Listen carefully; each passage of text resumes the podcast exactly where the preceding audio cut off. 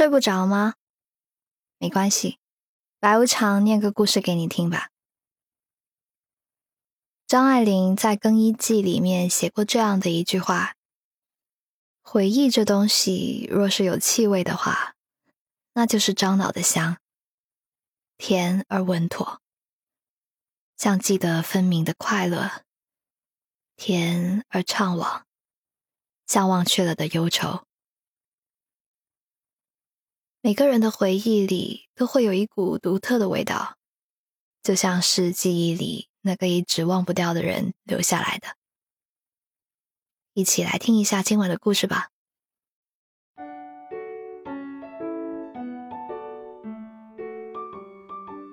有人说，有香菜的地方就有江湖。对于这个观点，我举双手赞同。然而，这世上还有另一个江湖，它是属于大蒜的。这里的大蒜特指一个人。大蒜呢是我的发小，我们两家都住在巷子尽头那个灰蒙蒙的大院里。大院里还有其他小孩，但在年少的我看来，他们都和大院一样灰蒙蒙的。只有大蒜不一样。他像是天生自带了个调色盘，不管走到哪里，总有办法让自己出彩。大蒜的本名叫张天算，我问过他为啥叫这个名字，听起来像个算命的。他说：“人算不如天算，大概就是这么个意思。”嘿，听上去还挺有深度。大蒜这个人呢，喜欢有事没事就掰着蒜瓣吃，兴许是蒜吃的多了，张天蒜身上总有股蒜味。我们开始背地里叫他张大蒜，后来干脆连姓氏也省下了。只要大院里有人提到大蒜，我们就会偷偷瞥张天蒜一眼。大人们发现了这个秘密之后，慢慢的。大院里的人都开始这么叫他。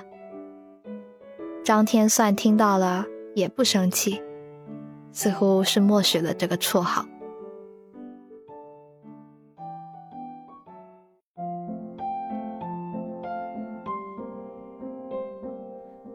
大蒜比其他孩子年长几岁，个头也高出许多。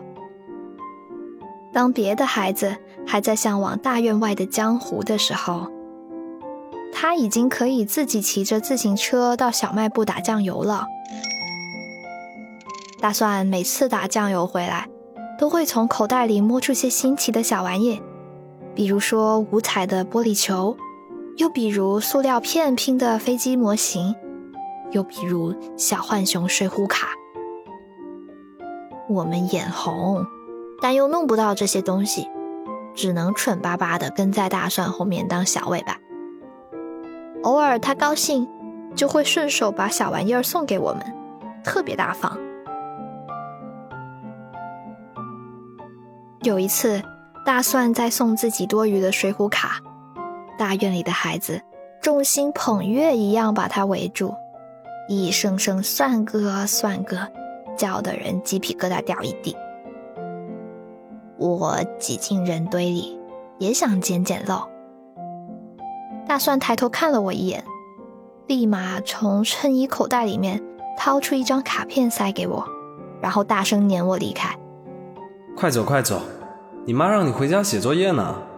仿佛是得到了某种暗示，我飞快地跑回家之后，才研究起手里崭新的卡片，居然是呼保义宋江，还是张闪卡。我想，大蒜可真讲义气啊！那那我也得有点表示才行。第二天，我从家里偷偷拿了一个大蒜去送给张天算。他看着我用心准备的礼物，明显有点懵。嗯，那个卡很珍贵的吧？我小心翼翼的问。我正好多一张，给那群小鬼太浪费了。其实。我也比大蒜小一岁，但我很感激他没有把我归为小鬼的行列。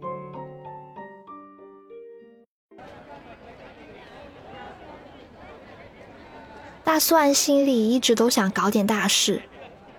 有一天，他把我和小鬼们都聚集起来。大蒜站在石头墩上说：“大院呢，其实就是一个江湖。想要在这个江湖上立足的人，必须有个帮派。从今往后，我们就算帮了。我就是你们的帮主，你们在大院里都有我罩着。我弄来的好东西，大家随便玩。”大蒜说：“每人得当着他的面吃一半生蒜。”只要咽下去，就算是入帮了。于是，大院里的小鬼们都排着队从张天算那里领蒜瓣，那阵势看起来特别像卫生院在打预防针。有的人呢很兴奋，嘴里说个不停；也有的人苦着脸，使劲往后躲。吃过蒜的人得意洋洋，不吃蒜的人忧心忡忡。但始终没有人退出啊！大概所有人都觉得初入江湖应该守规矩吧。终于，张天算将一颗蒜瓣放在了我的手里，他看看我，欲言又止。我无比讨厌大蒜的味道，平时菜里的一点点蒜末都会被我挑出来扔掉，可不吃吧。我又害怕被入了帮的小伙伴嘲笑，我咬咬牙，狠心咬了一大口蒜瓣，还没咽下去就全部吐了出来，太难吃了。刚说完，大院里就爆发出一阵笑声。我赌气的扔掉了手里的蒜瓣，扭头想走。张天算忽然拉住我，没头没脑的说。你不吃大蒜也可以啊，亲我一下就让你入帮。我知道张天算在开玩笑，大院里属我和他的关系最好。那时候他还开玩笑对我妈说，等他长大了就来我家提亲，吓得我妈急忙抓了个蒜头塞进他口袋里，把他哄回家去。但张天算没有想到。我真的走了过去，亲了他一下，他的脸忽然就红了，然后当着蒜帮帮众的面，哇的一声哭了出来。我不知道我自己做错了什么，我也不明白大蒜为什么要放声大哭。反正那天所有人都忘了起哄，他们愣愣的看着我，一时间。我成了大院里最厉害的江湖大佬。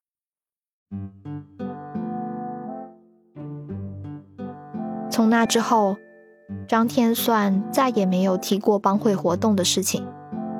堂堂算帮还没有在江湖上立足，就已经自行解散了。大蒜把自己私藏的小玩意儿都分给了其他人，利诱完了，他还不放心，又威胁他们。如果把他被我亲哭的事情说出去，以后就别想在大院过一天太平日子。然而，江湖险恶，大院里没有秘密。邻居们很快都知道了这件事情，他们笑嘻嘻地跑来我家问情况。我妈铁青着脸，摆摆手说：“不可能，不可能，不可能！”然后关上门，狠狠骂了我一顿，罚我一个月不许看电视。那个年纪的孩子，每一天都能找到新的乐子。我和张天算的过节，似乎就这么被遗忘了。等到秋天开学之后，大院里再也没有人提起这件事情。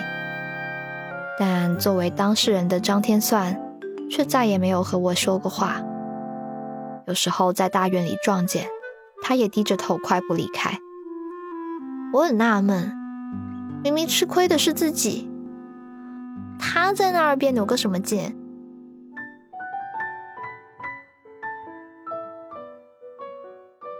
直到几年后的秋天，我妈告诉我，大蒜要搬家了。听说是大蒜的爸爸犯了事，被抓了。刚好那段时间，张天算考上了市重点高中。我跟着一群人围到了张家门口，张天算正在收拾房间里面的东西。这一回他没哭，他只是淡淡的说：“我去奶奶家住一段时间，正好离学校很近，上学方便。”十六岁的张天算已经长得很高。很清秀了，大院里再也没有人管张天算叫大蒜，因为不知道从什么时候起，他已经不剥蒜瓣吃了。而且我还发现，他小时候当宝贝一样供奉在书柜里面的玩具模型都不见了踪影，取而代之的是各种书和杂志。当大院里的人都散去之后，张天算突然叫住我。喂，秦小静，你等一下，我有东西给你。我心里咯噔了一下，心想：这家伙有很多年没有叫过我的名字了。事实上，自打算帮解散之后，我们几乎都没有再说过话。他能有什么东西留给我呢？水浒卡吗？还是其他小玩意儿？总不会是一套中考复习资料吧？结果还真的是一套中考复习资料。我抱着厚厚的一摞资料，干笑着缓解尴尬。唉，我我听说一中都是学霸，学习压力应该挺大的吧？你明年中考要加油，我在一中等你。你要是考不上的话，以后就别说是咱们算帮混出来的。我愣了一下。点头说：“哦，好啊。”我看着他把整理好的东西放在一个纸盒里，又把纸盒牢牢绑在那辆老式的自行车的后座上，然后我们终于要正式告别了。我挣扎了半天，很久才开口问他：“哎，你那个时候到底为什么要哭呢？”张天酸没有回答我。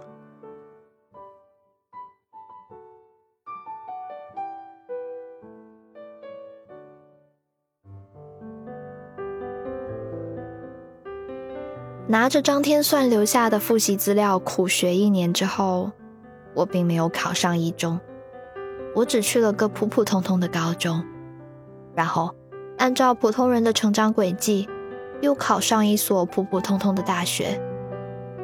我终于意识到，这对我来说并不是一个青春励志故事。可我听说，张天算依然开着挂，先是重点高中，再到重点大学，他可算是大院江湖中传说级别的人物了，连带着大蒜都成了补脑神药。邻居大婶还告诉我，张天算的爸爸很快就要被放出来了。他们父子俩今后可能还会回到大院里住。我希望张天算回来，但又有点不太希望。毕竟我是被算帮逐出门外的废柴，我没脸再去见他。哎，不见也好，省得他再送我什么四六级复习资料呢。只是我没想到，在大一结束后的那个暑假。算帮帮主竟然主动回大院来找我了。金小静，你出来。我耷拉着脑袋挪了出来，像是个做错事的孩子。我想向他道歉，可是张了张嘴，却一句话也说不出来。哎，我为什么要道歉呢？就因为小时候惊哭了他，还是因为我没考上一中，又或者没考上理想的大学？他把一束花迅速塞进我的手里，就像当年塞给我那张宋江闪卡一样。秦小静，你知道我是什么意思吧？我愣了一下，然后明白了他到底想表达什么意思。但只有一束花这样的意思，我总觉得不够意思。于是我就盯住张天算，又问了一遍：“当年我亲你的时候，你到底为什么要哭？能不说吗？我笑笑，把花还回去。那我只能当做不知道你什么意思了。年幼的我们，都急于长大，以为长大之后就可以离开那座灰蒙蒙的大院，以为长大后就有了勇气和力量来实现人生逆袭。但我们从来都不知道，大院外面是更大的江湖。长大后的第一道关卡是回头，回头面对曾经那么可笑的自己。但现在，我的发小张天算，江湖人士张天算，算帮帮主张天算，终于打算回头看看曾经的自己有多可笑了。张天算沉默了片刻，才开口：“和女孩子接吻前吃了大蒜，是会被讨厌的吧？我不想被你讨厌，但是我那个时候觉得你已经讨厌我了，因为那天我刚吃了好几个蒜瓣。”我哈哈笑了起来，问：“那你现在还吃大蒜吗？”“偶尔吧。”“那你刚才吃了吗？”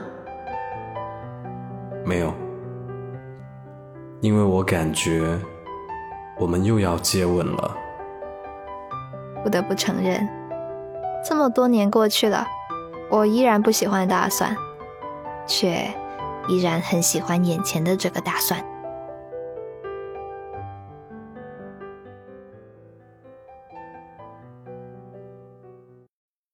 今晚的故事念完啦。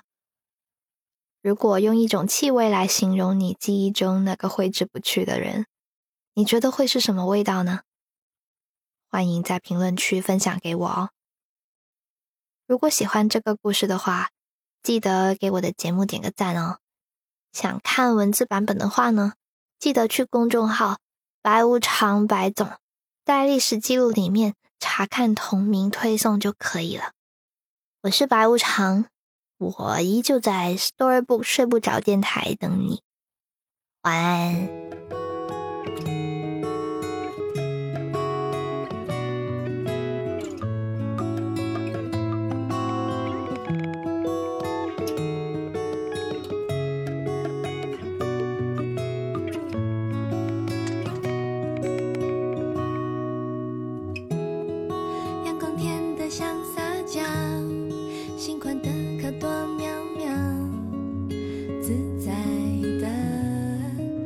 伸懒腰，单身单车刚刚好，路线适合最边。